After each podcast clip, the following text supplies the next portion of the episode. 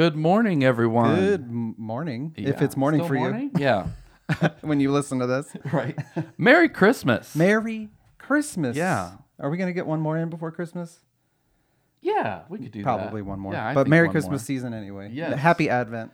Yeah, if you're like us, you were totally digging this season. I think my tree was up till like Um, February last Mine year. went up after my birthday, which was Yeah. November 10th. Oh, happy birthday to I was you. the first. Thank you. I was the first in the neighborhood, and I usually am. But people quickly follow suit. They're like, "Oh, someone gave me permission." Right. yeah, you set the tone for the whole thing. Right. So everybody was Let's probably start early. celebrating. Amen. Get all those skeletons off your yard and the tombstones and the. That's right. Yeah. yeah, you went all out this year. I did. So we hope that everybody has a amazing time uh, for Christmas, whether it's with your family, your chosen family, That's right. um, however you celebrate. Um, I'm going to do both uh, this year. yeah, you are. That's Yeah. usually what we do. So looking forward to that. I'm about to head out to be with my family in Tennessee, and then we'll be back here with with friends later. So, um, this whole topic um, this week um, that we've been talking about um, relates to the plan of the enemy versus the plan of God, and how appropriate to talk about that as we get ready to celebrate the Savior's birth, right? The one who brought us ultimate freedom and ultimately has a plan for um, an abundant life in the here and now, and then eternal life with Him and with one another forever. So we want to kind of compare and contrast that. I thought it was really appropriate because as we go into the Christmas season, you know, for many of us, it's a season of rejoicing, but for some of us,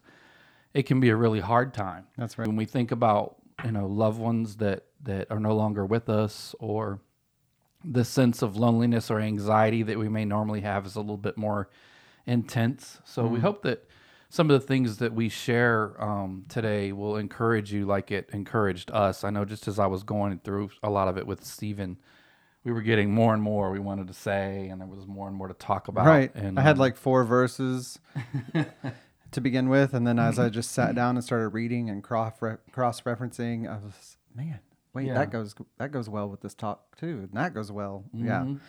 So we'll Yeah. see. We'll see what happens. Yeah, so it's kind of scripture heavy, but um, we think that that so many of the things we're going to Well, share, like scripture are- edifies. Amen. Amen. So the first, um, you know, I think James opens this up so perfectly as he kind of compares and contrasts, you know, God's heart and His intention and His way, and then when we see that word way of life referred to in Scripture, it's always capitalized to let us know, you know, that His way is the best way. Right. So we want to kind of compare like what does God have for you? What does he think towards you versus what um, the thing versus some of the things that we contend with, whether it's just things in our flesh and our own sin nature or or even plans that the enemy would have for us. So let's look at what James says about it all. In James 1, he kind of goes right into it. In verse 2, he says, Count it all joy. Count it all joy All. my brothers. So he's talking to believers. That's right. When you meet trials of various kinds, when you meet, so not if you meet, but when you meet. And um, some translations say, greet trials with pure joy. All right. And one translation says, when you fall into various trials. So again, not a question of if we're going to fall, if we're going to struggle, but when you fall, That's right. when you struggle, greet it, that trial, with pure joy. For you know that the testing of your faith produces steadfastness. And let steadfastness have its full effect, that you may be perfect and complete, lacking in nothing. Now, when I used to read that years ago, perfect and complete, I'm never going to be perfect, right? Mm. but Jesus wa- is perfect, and we're striving to be like him, right? So, through the lens of Christ, God sees us as perfect, like him. If any of you lacks wisdom, let him ask God, who gives generously to all without reproach, and it will be given him. But let him ask in faith, with no doubting, for the one who doubts is like a wave of the sea that is driven and tossed by the wind. For that person must not suppose that he will receive anything from the Lord. He's double minded and unstable in all his ways. I want to point something out here that James isn't getting on us because we're going to fail. He's talking about the temptation to not have faith in the things we ask God for. Right. Isn't that interesting? Yes. He's not like, look at you. What kind of believer are you? You you fell? Like shame on you. No, he's saying go talk to God about your problem, have the faith for him to help you, and then believe he's going to help you. Right. Because if you don't believe he's going to help you, you're double minded and unstable in all, there's that word, all your ways. Yeah. So a lack of faith in one thing touches a bit of everything. Right. Let the lowly brother boast in his exaltation. Right? So when the when the humble are exalted, boast about it. And the rich in his humiliation. So when I'm when I'm up and I'm brought low, he's saying, still boast about that too. Because like a flower of the grass, he will pass away. For the sun rises in its scorching heat and withers the grass, its flower falls and its beauty perishes. So also will the rich man fade away in the midst of his pursuits. And we don't control when that happens, right? We don't control, unfortunately, when we get a little older, when we get more gray, when your body changes, when you're not as Rapidly after the age of 40. rap. Yeah, we don't control that, so we shouldn't fuss about it, right? Blessed is the man who remains steadfast under trial, for when he has stood the test, he will receive the crown of life, which God has promised to those who love him. So we're talking about an eternal reward there. Let no one say when he is tempted, I am being tempted by God, for God cannot be tempted with evil, and he himself tempts no one. Isn't that That's right. interesting? But each person, each person, that means all of y'all, you and me. no one's exempt, so we shouldn't act like we Right. are. Each person is tempted when he is lured and enticed by his own desire. That's right. It's my own junk. Nothing to do with God. Then desire, when it has conceived, gives birth to sin. And when sin is fully grown, brings forth death.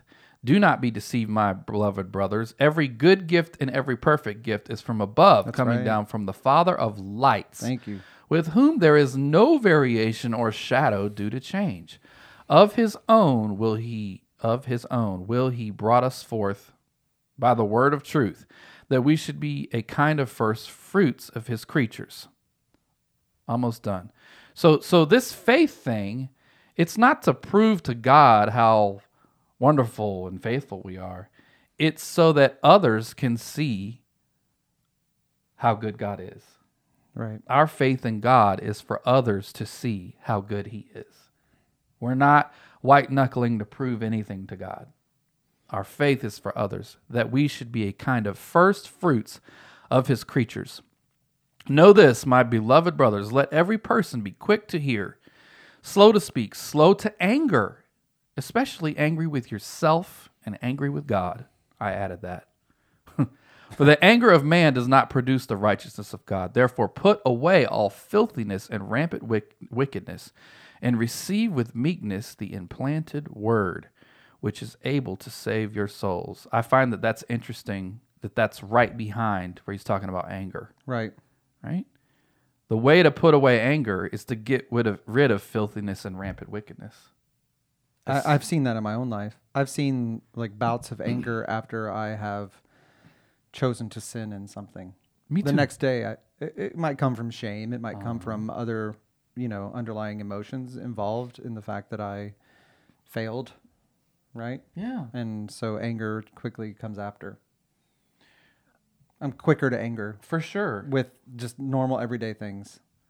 even that slight, even if it's a slight disconnect that has separated us from that full communion with the Holy Spirit, it frustrates us. Right. And if Jesus didn't want to be separated from God, even for a moment on the cross, well, we're like him. We don't want to. We don't want our fellowship with him or with, with one another, that peace that comes from that, to be interrupted. So it brings frustration, right? And it's not that God separates himself from us. Mm-hmm. The sin separates us. And I believe it's more or less because of our own emotions and our own feelings and our own wanting to hide from God in the midst of sin, not want to confess immediately, be obedient by doing that, right? Um, and so it takes, it feels like it takes time unless we cut it off right at the moment, right? And anyway, I don't, I just, I just Yeah. thought that, yeah. Yeah, we'll talk a little bit about that more later. Well, I guess I could mention it now. I can remember as a young man, a new Christian, when I would fail in the areas of like sexual integrity, looking at pornography or whatever. And I can remember um, I would go on this like two week shame fest Yeah. of just hating myself, feeling like I wasn't enough. I was never going to get it right. God, won't, why won't you take this away? Why over and over and over and over? And I can remember one time after failing, this impression from the Holy Spirit, like the voice of God saying to me inside, Tony, do you believe that I can he- that I can forgive you now in this moment just as well as I could 2 weeks from now? Right. And he said the poison is in the shame. Right. And if you'd let me take away the poison, we could move on from this a whole lot faster. Yeah. Like if you can appropriate my my sacrifice that I paid for your sin yesterday, today, and tomorrow, we don't have you don't have to you can get off this hamster wheel of of shame and and unforgiveness That's right. and and trust uh, in that you don't have to offer any other sacrifice beyond what I did. And that I just received that, and it completely changed my whole mindset about every kind of failure, but in particular the that the the personal one that kind of hit different than than some of the others.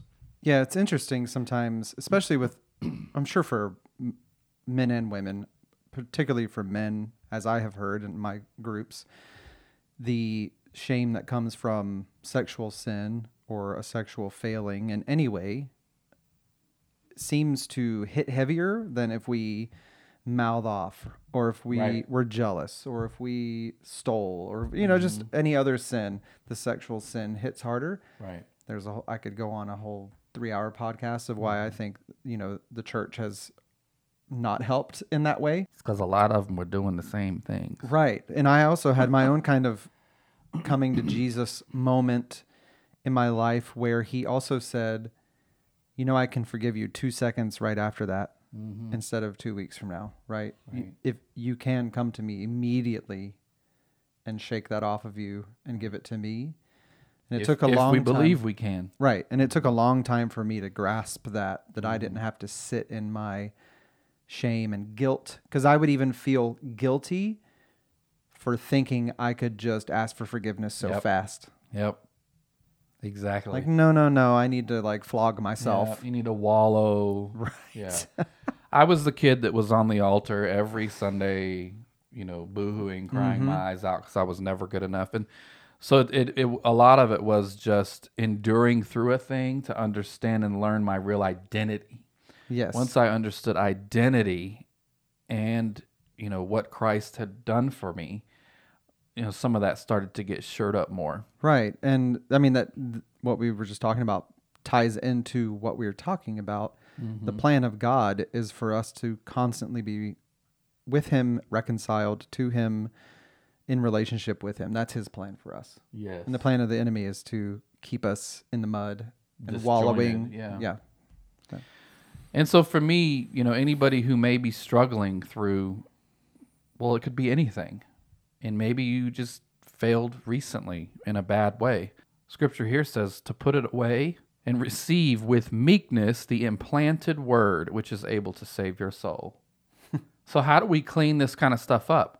By receiving the word With meekness, with meekness. be humble. Yeah, Lord, mm-hmm. here I am. Uh, there's a scripture even says that you know the way that a man cleanses his way is to hold on to the promises and the things that the word says about him. You better preach the text. So, so even so, so especially when I'm struggling, especially when I'm failing, I shouldn't block God out or block the people of God out. I should welcome the word of God. I should welcome the real people of God in my life to help me. Be doers of the word and not hearers only, deceiving yourself. For if anyone is a hearer of the word and not a doer, he's like a man who looks intently at his natural face in a mirror. He looks at himself and goes away and at once forgets what he's like. But the one who looks into the law, the law of freedom, and perseveres, presses past whatever the failure, whatever the shame, being no hearer who forgets, but a doer who acts, he will be blessed in his doing. That's right. I know that was a lot, but I just thought that was so, that whole chapter is so powerful. It's not good enough for me to look in that mirror just one time. Right. You ever notice like sometimes even on a on a iPhone camera, you can you can look one way, and then when you go get under a certain kind of lighting in the mirror in l- real life, you're like, oh my god Right. That's why I got the soft glow lights that you can't see. right. I need a little help sometimes, especially first thing in the morning. so so we are limited. We are so limited by our perspective and what we can see clearly that we really have to be looking into this mirror on a daily, constant basis to stay focused in the way that we should. There's so much darkness just in our culture that we contend with now. I like to see it kind of like a lighthouse. You know, I'm out at sea, and if I don't keep my eye on the light coming from that lighthouse, I'm going to get off course Yes. really fast. For sure. And so the word is like that lighthouse that mm-hmm. keeps me steady, keeps me in peace, like you talked about, keeps things clear, and brings clarity and purpose to to my life. That's good. So I want to talk about, you know, the plan of the enemy versus the plan of God. And James, everything you just read is, it felt like what happens when you are in the midst of that battle, that tug of war, how you can reconcile to God things that can trip you up, how to not be tripped up. There's lots of things in there that are that seem like the practical application Yeah. of the plan of the enemy versus the plan of God, you know, and how to really set the tone for your life to make it through when the enemy's plans do prevail in a mm-hmm. moment. Mm-hmm. And to how and to how to go after the plan of God for your life. One of the verses that came to mind for me was 1 John 2:16 and I'm not going to read all of the scripture, but you, you can go, you know, references. I encourage you to go read the Bible and look up these verses. What came to mind when I read 1 John 2:16 is, you know, everything in the world that the devil puts in front of us is everything that he is trying to keep our eyes off of God with. And that is the lust of the eyes, desires of the flesh, mm. the pride of life. And those are actually the three main temptations he threw at Jesus when Jesus was in the desert for 40 days. Right? Jesus was hungry. We'll turn this stone to bread and eat. Mm-hmm. Right? That's a desire of the flesh. He's hungry. Right? So he oh, I know about that one. and if he's hungry and his flesh is crying out, then he should give himself what he desires, which is mm-hmm. food, right? But how much does our flesh cry out for things other than just natural sustenance, right? But that was one of the things he tempted him with. That was his plan to bring um, Jesus away from the glory of God and into how Satan likes to do things, right? You are the master of your own destiny. Why are you suffering out here in the desert? Right. You know, you can You just can call on all you can angels. just satisfy yourself in this moment instead of looking to God to fulfill you, right? Um, and the pride of life when he offered him all of the earth as a kingdom, right? He said, "All of this can be yours if you just call your angels down, like throw yourself off and call your angels Right. down to uh, save you." And in doing so, Jesus would have brought a lot of attention and glory to himself because people would have known about that story and been like, ooh, he really is God. All the angels came to his aid and all, you know. Right. But it would have been a prideful display rather than who God really is. Not a humble sacrifice. Right. um, and so that those things came to mind. And also in Romans 13, 14, put on the Lord Jesus and make no provision for the flesh to gratify. So that's just an answer to how we can combat the things I just talked about in 1 John 2:16, how mm-hmm. the enemy wants to come and put these things in front of us to have us satisfy our own flesh, take care of our own destiny, don't look to God to fulfill us, but in Romans 13, 14, it says to put on the Lord Jesus Christ and make no provision for that flesh, Mm-hmm. right? Uh, to gratify that flesh. Um, look to God. Um, I always like to say, you know, if you find yourself slipping off into some darkness, just turn the light back on, that's right? right. I mean, Yes. just flip the light back on. And, you know, in James, it talked about when sin is allowed to grow.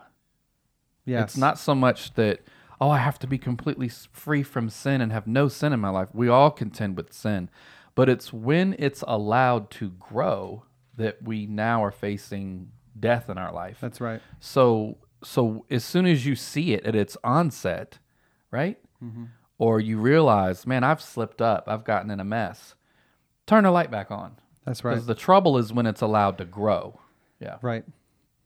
I was also taken to uh, 1 Peter 4. I am going to read this. So, since therefore Christ suffered in the flesh, arm yourselves with the same way of thinking, for whoever has suffered in the flesh has ceased from sin, so as to live for the rest of the time in the flesh, no longer for human passions, but for the will of God. And that just really spoke to me you know what is um what is like a tangible evidence like a marker that someone is choosing the will of god the plan of god for their life versus the plan of the enemy for their life it's the amount of suffering. Because I, I don't know exactly where it is in scripture uh, somebody is maybe it's job somebody's lamenting the fact that the evil people the unrighteous seem to have it easy right. seem to make it through this life without suffering because of all of their money and power and prestige.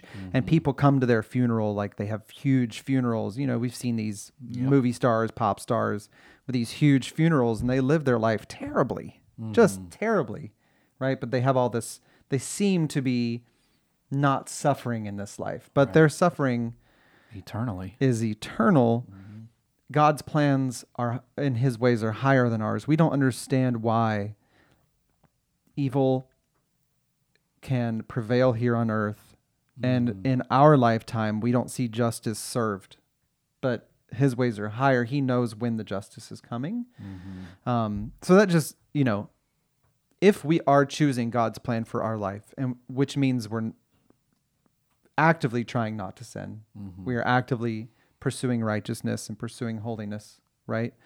We are going to suffer. Yep. And that's a marker that we are in his will. It even says that's how we come to know him Yes. is through the fellowship of suffering. Yes. yes. That's tough. Right. So anyway, How I many just sermons have we heard about that? right. um, I also put in here in Second Peter. My note is uh, being enticed by false teaching to continue sinning, especially sexually. So in Second Peter, he is speaking about false teachers who will entice people to follow the desires of their flesh and it's kind of got a sexual bent in that in that passage uh, especially sexually and we can even find the plan of the enemy inside of the church is what comes to Oh, mind yeah. right we can find it in church because there are plenty of teachers these days who are love is love Right. who are no, God is love. Right. Who are just telling people to uh, follow after the desires of their heart where, Right. where the heart is deceitful and wicked right is what scripture says. So just wanted to touch on those verses that first came to mind about the plan of the enemy versus the plan of god. And i, I wrote down the first and foremost plan of god for our lives is that we seek him do his will and love him with all our heart soul and mind because that's the first commandment jesus said right Mm-hmm. and then the second commandment was love your neighbor as yourself. So if we want to try and find the heart of God in this and try to find like what is God's plan and will for my life, the high arching like macro view Mm-hmm. is to love him with all your heart, soul and mind and then love Mm-hmm. your neighbor as yourself because that's what he's commanded us to do. So good. Yeah. Good reminders to me. Yeah. I was just thinking, like, sometimes when we're really hurting and we feel like God's forgotten about us, people have forgotten about us, whatever the case, a lot of times the best thing we can do is give from the point of our own need. Yes. The best thing we could do would be to lose ourselves to serving someone else Right. and maybe be that friend that we wish we had or be Right. that uh, family member that we wish we had. Um, and again, giving from the point of our own need, humbling ourselves um, to sort of set the tone for whatever it is that we want. And you know, Stephen, or even the Bible talks about, you know, if you want friends, be a friend, like be friendly.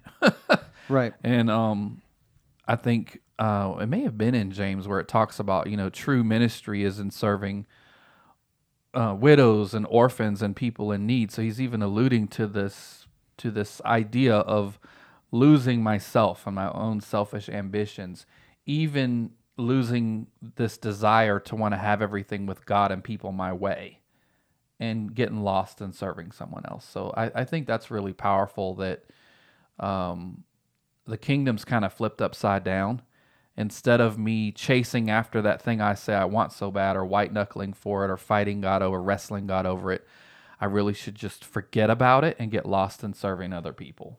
Right. So I think that's good to to highlight during the, the Christmas season, especially. You know, Stephen alluded to the heart of man, and um, I want to talk a few things about that because, you know, sometimes people will say things like, "Well, you know, God knows my heart behind a certain thing. You know, He knows." And um, Proverbs sixteen nine says, "The heart." Well, I love this. The heart of a man plans his way, but the Lord establishes his steps. Yes. Right. Yes. So, you know, there are things that my heart desires that I might see myself doing or or believe that I'm best suited to do, but while I'm in pursuit of that particular thing, I need to be open for for God to adjust my plans. That's right. You know, my heart plans my way, but I'm not in charge of my life. You know, in Jeremiah 17, 9 through 10, it talks about my heart. It says that the heart is deceitful above all things. There's that word all again. And desperately wicked. Who can even know it? Then it says, I, the Lord, search the heart. I test the mind, even to give every man according to his ways, according to the fruit of his doings. Right? So God's Right. checking my heart behind a certain thing, and He's watching how much of what I do, my how much of my faith and action is benefiting other people. He's paying attention to that, and those are really the things that matter most to us and uh, ma- matter most to Him. And when I think about, you know, my heart planning my way, but the Lord directing my steps, you know, as a young man coming to the Lord at what 19 and and joining the Air Force, I had a really sort of transformational salvation experience. Was you know filled with the Holy Spirit the same night I accepted Christ, and you know based on you know the life that I had lived prior to that as a young you know gay guy, I just had sort of discounted myself and never even considered like I'm never gonna get married. I'm not Right. gonna have kids. Like you're damaged goods. Like there's no way anybody's ever gonna want you. You know, you just need to, you know, focus on this good thing you have with God, this blessing with from God, and just serve Him for the rest of your life. And I was actually content with the the the plan that my heart had made. And it wasn't until like through friendship with Robin over six years that a desire for marriage started to come from that. But it wasn't my intent in my relationship with her at first, right? So even in that, you know, my my plan was she was my best friend. We were hanging out, doing everything together. And from that, you know, God directed my steps in in we Yeah. did you know eventually have kids and and things that I grew into and learned uh, that I thought I'd never do and so and, and even up until recently you know I'm kind of at the pinnacle the last season of my military career and um, there was an opportunity that presented itself to go be like you know the top of my career field so like the top of my game in my last Right. sort of season. and um, again, my heart had planned my way. Even other people's hearts had planned my way, and God directed my steps or is directing them in another direction. And so, you know, I'll be honest with you, as Stephen alluded to the element of suffering, like as excited as I am for God's plan, there is a part of me that grieves the loss of what my plan was, right? Uh, right. I'll just be real with you. Like it's bittersweet. It's you know, it, and I think that oftentimes that's how life goes. We we can get on board with God and really be excited in faith for what he has, but at the same time kind of be grieving the loss of what we wanted. I thought I was going to sing at the Metropolitan Opera. Yeah. Even went to a ton of school, right? Did really Right. well. And it's like, how do you, um, you know, it can be tough to navigate that sometimes. And a lot of times it's not until you're through that decision and you have hindsight looking back that you can connect the dots and see, okay, Lord, you really did know best. But when you're in it, it doesn't always feel great. Right. Obedience is um Better than sacrifice. it's still difficult though Right. from time to time. Just t- talking about where in your story talk about God's good plan for you.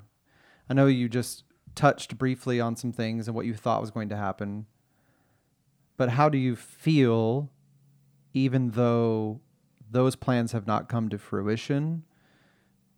How do you feel in the moment knowing God has directed you in this direction?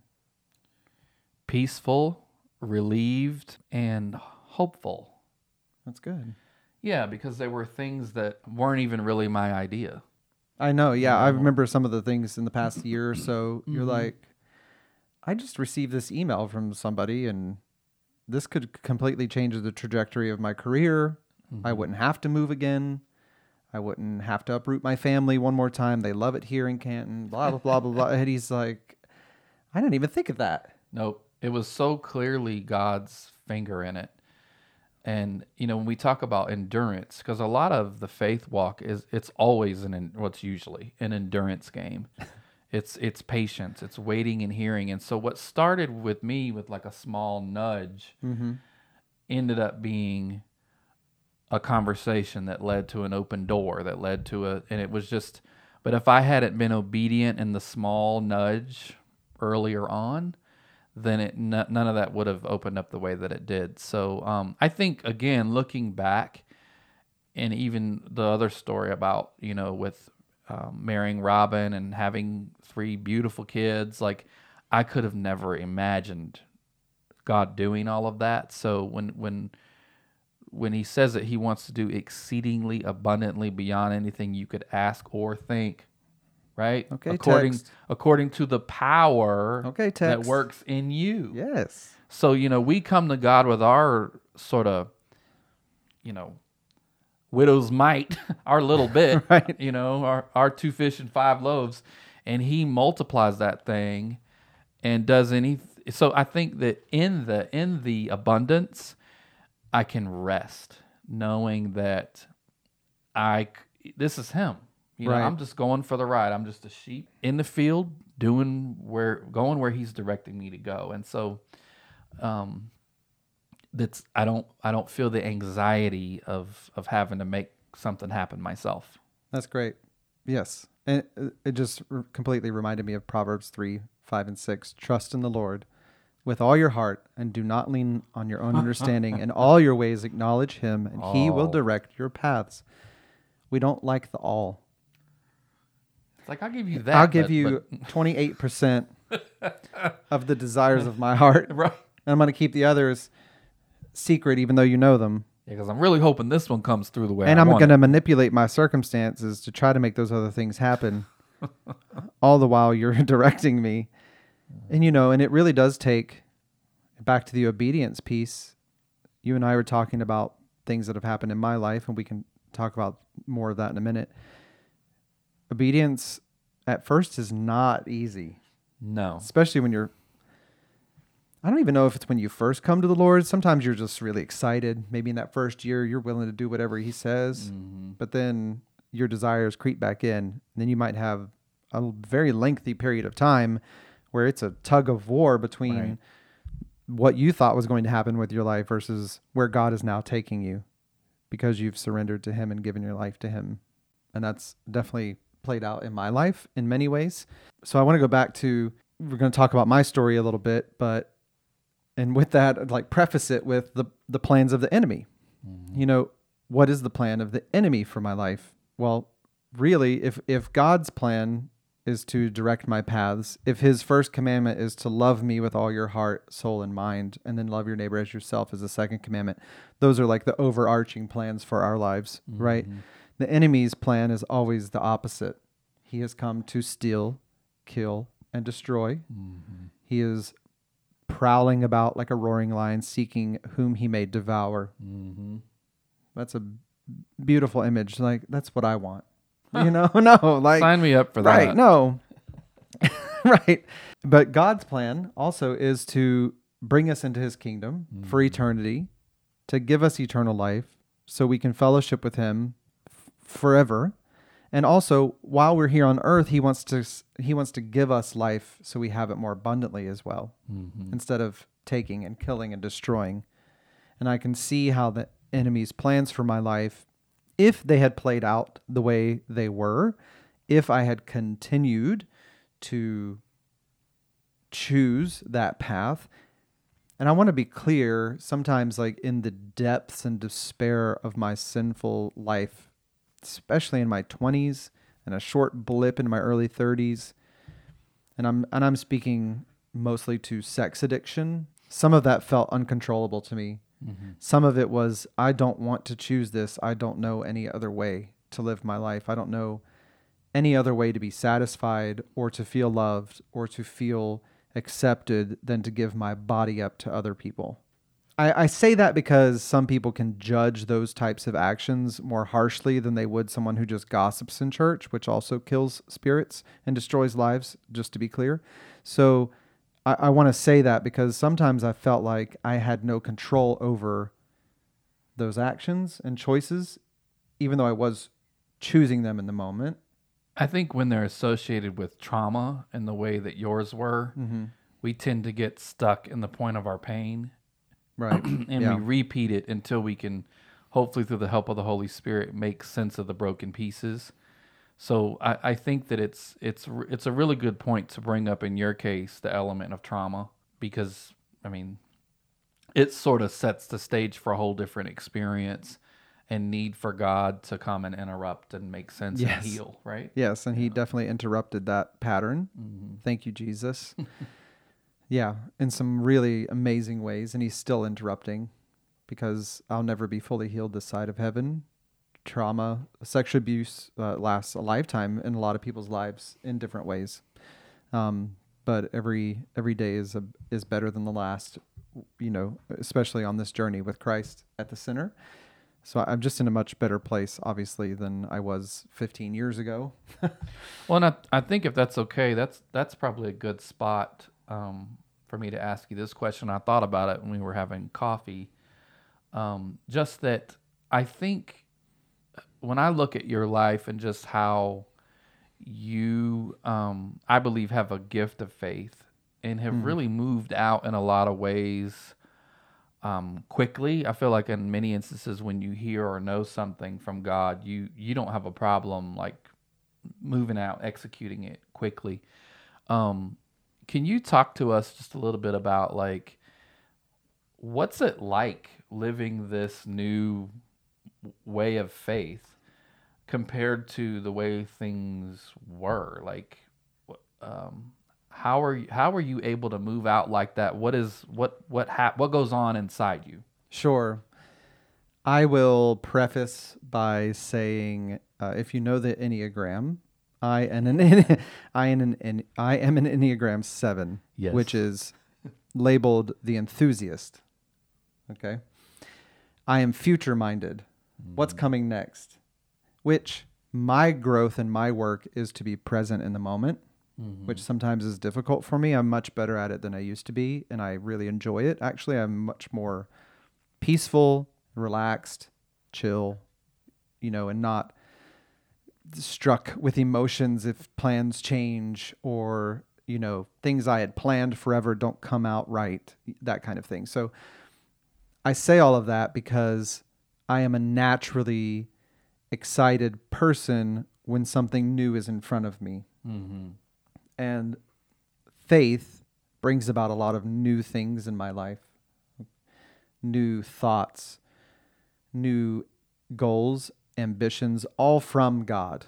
Mm-hmm. You know, I think there are still the desires that I have of my own, but I'm more apt to submit them to God on a readily uh, on a ready basis, right? Mhm. Instead of just trying to manipulate circumstances to get my way because I have a thought that I want to accomplish, right? And so the faith aspect for me is that first and foremost, it's exciting. It feels exciting to me. What's God going to do next? Because I have seen played out over my life, especially, I would say, after I turned 31 and after I was done with my master's program. And then God, the very first thing that God said to me through Tim and Sarah, if you last, if you listen to the last episode, you you will know that Sarah is a good friend of mine that I met in New York singing opera together, and she is a fellow believer, and she basically brought me back to Christ through her love and her example of Christ's likeness to me and community to me up in New York, um, because I had swung back into some addictive um, paths, patterns, and and so she she saw the light in me and brought it out, right? And so with that, the very first thing that I felt God asked me to give up was the very thing I had spent the majority of my life pursuing and practicing for and spending a lot of money on, and that is A lot of money. singing. She invited me to come back to Nashville to live with her and her husband to heal, to go to church, to pay off some debt, to go to therapy. And I had a choice. And I felt that God was asking me and making it plain through her to set down my opera career. And I, at that time, had four contracts coming up. I was making my way, Mm-hmm. right? I was. I was going to be something in the opera community. Mm-hmm. And I just knew in that moment that if I choose obedience to God in that moment and set down my opera career and cancel those four contracts and move back to Nashville and kind of disappear for a little while, something good is going to come of that. Mm. And I was excited to see what God was going to do, even though I knew it was going to come with a lot of pain at the same time because there was going to be a lot of things He wanted to remove from me. Right? Not just opera. Not just opera, yeah. but something in me said, choose this. This is the better choice. And part of the draw was Tim and Sarah's sense of community. I longed, Mm. Yeah. I longed for community so much back then. And being in that, uh, being in the performing arts, you get it in short blips and you get, you know, flash in the pan relationships that, you know, you then become Facebook friends and keep in touch, you know, once every three years. And that's nothing, right? So they were offering me something much deeper. So that coupled with God asking me to lay things down and pursue Him in that moment, Yes. um, I couldn't say no to it. And so that was for me one of the markers of my life as being one of the most obedient choices I had made up to that point. And from there, knowing what the fruit of that obedience, the Yeah. joy it brought, the peace it brought, the healing it brought into my life over the next five to six years, I it's easier to choose obedience and to have faith for what God's going to do in my life if I let go of things and give this up, go Mhm. here, do that. Right. Yeah, you're a little more apprehensive to guard that thing. And as I'm listening to you, I'm just thinking back to what we read in James about faith being for others, Right? Mm. right? as we go about just doing our best to love God and love people, you know, people like Stephen back then in New York and then in Utah are watching. And it was watching someone else's faith in action, someone else's love in action, that caused him to want to lay down this other life to pursue the things of God. That's and right. so that, that goes back to that, you know, um, our show of faith isn't to prove to God that we love Him. Our show of faith is to prove God's love to other people. Mm. You know, love. It's not love is love. right. God is love. Right. It's His idea that the enemy tries to steal and pervert and pollute, but but faith is the the reason for faith is to show people God's goodness and His love in the way that you just described. So that's powerful.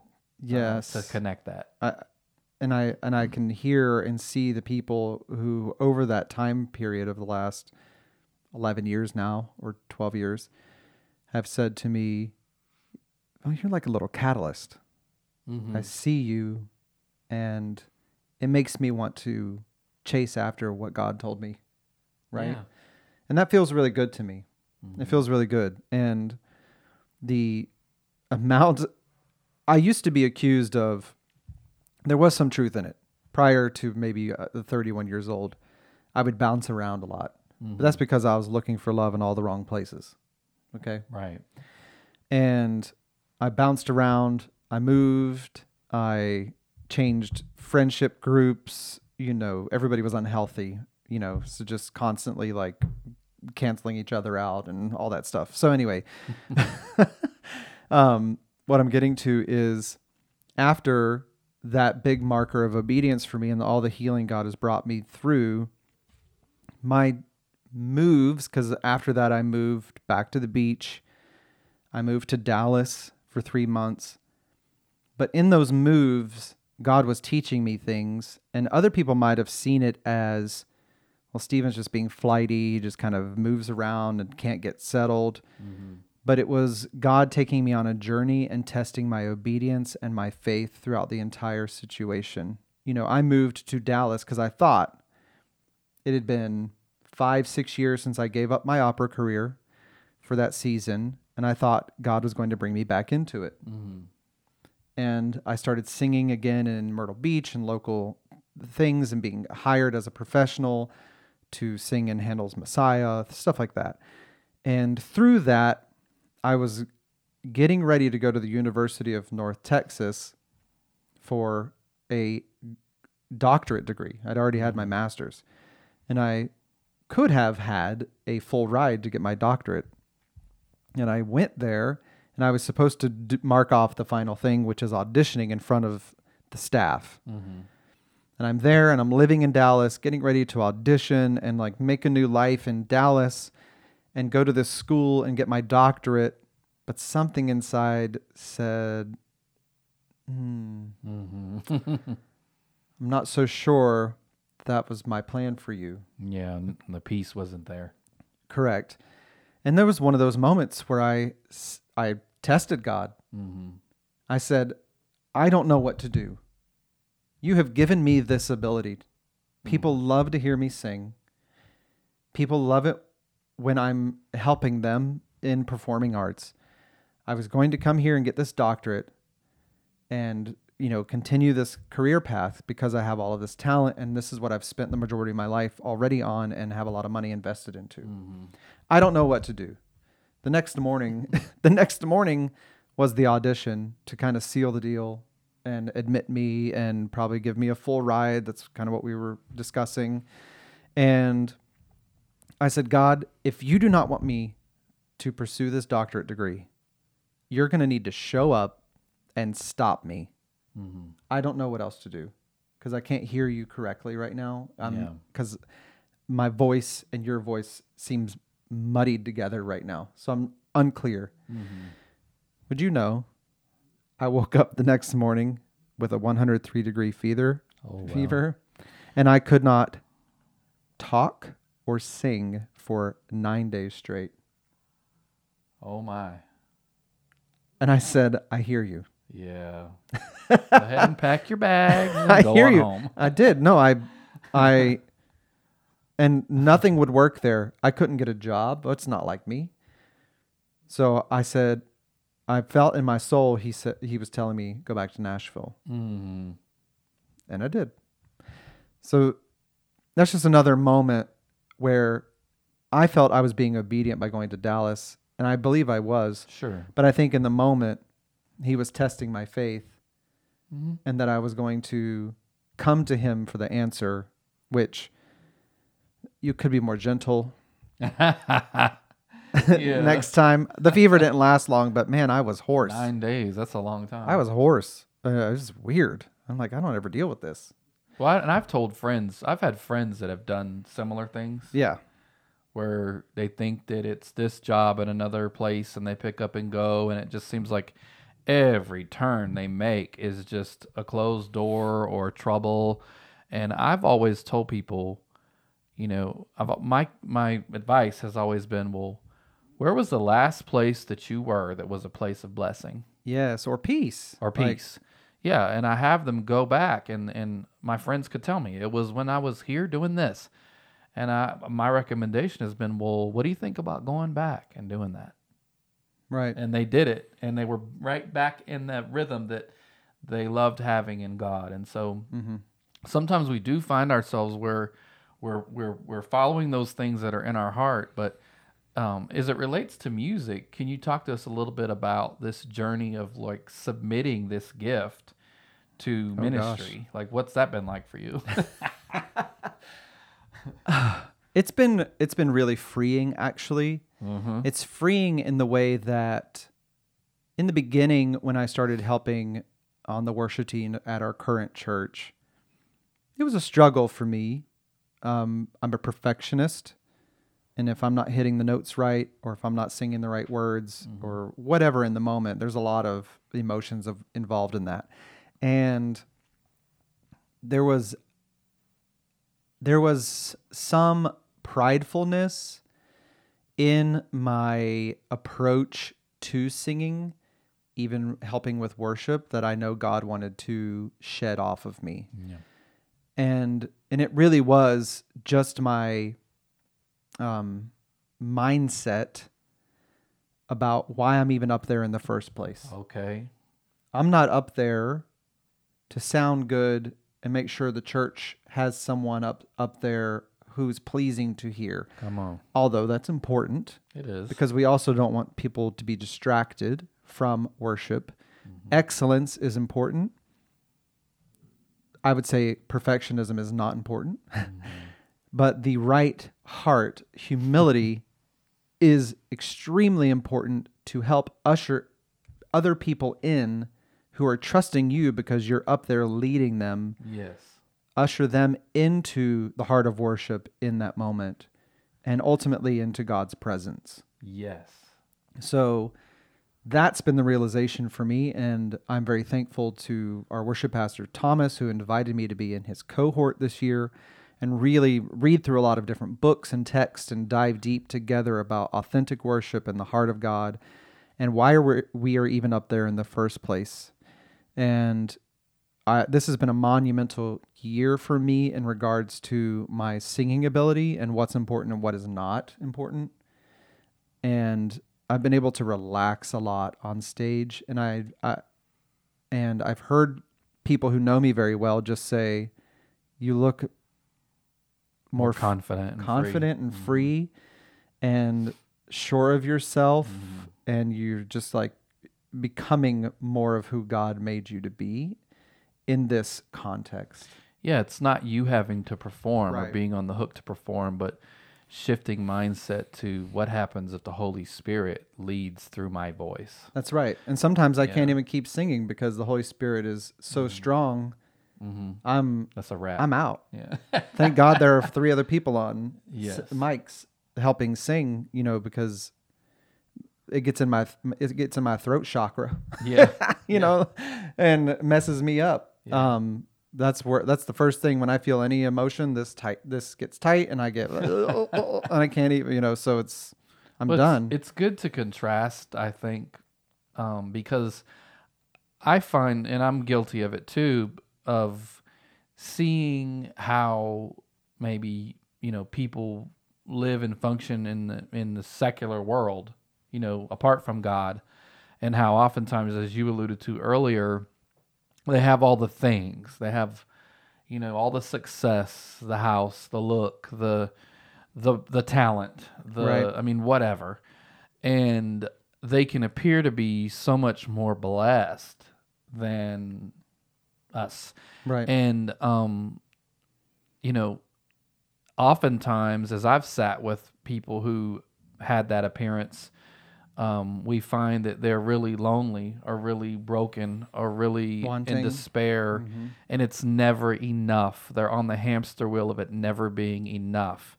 And so I want to just kind of highlight that, especially in the Christmas season, that it's not about um, getting my way and everything I want or that I think I want as much as it is the satisfaction and the peace that comes from yielding my life to Christ.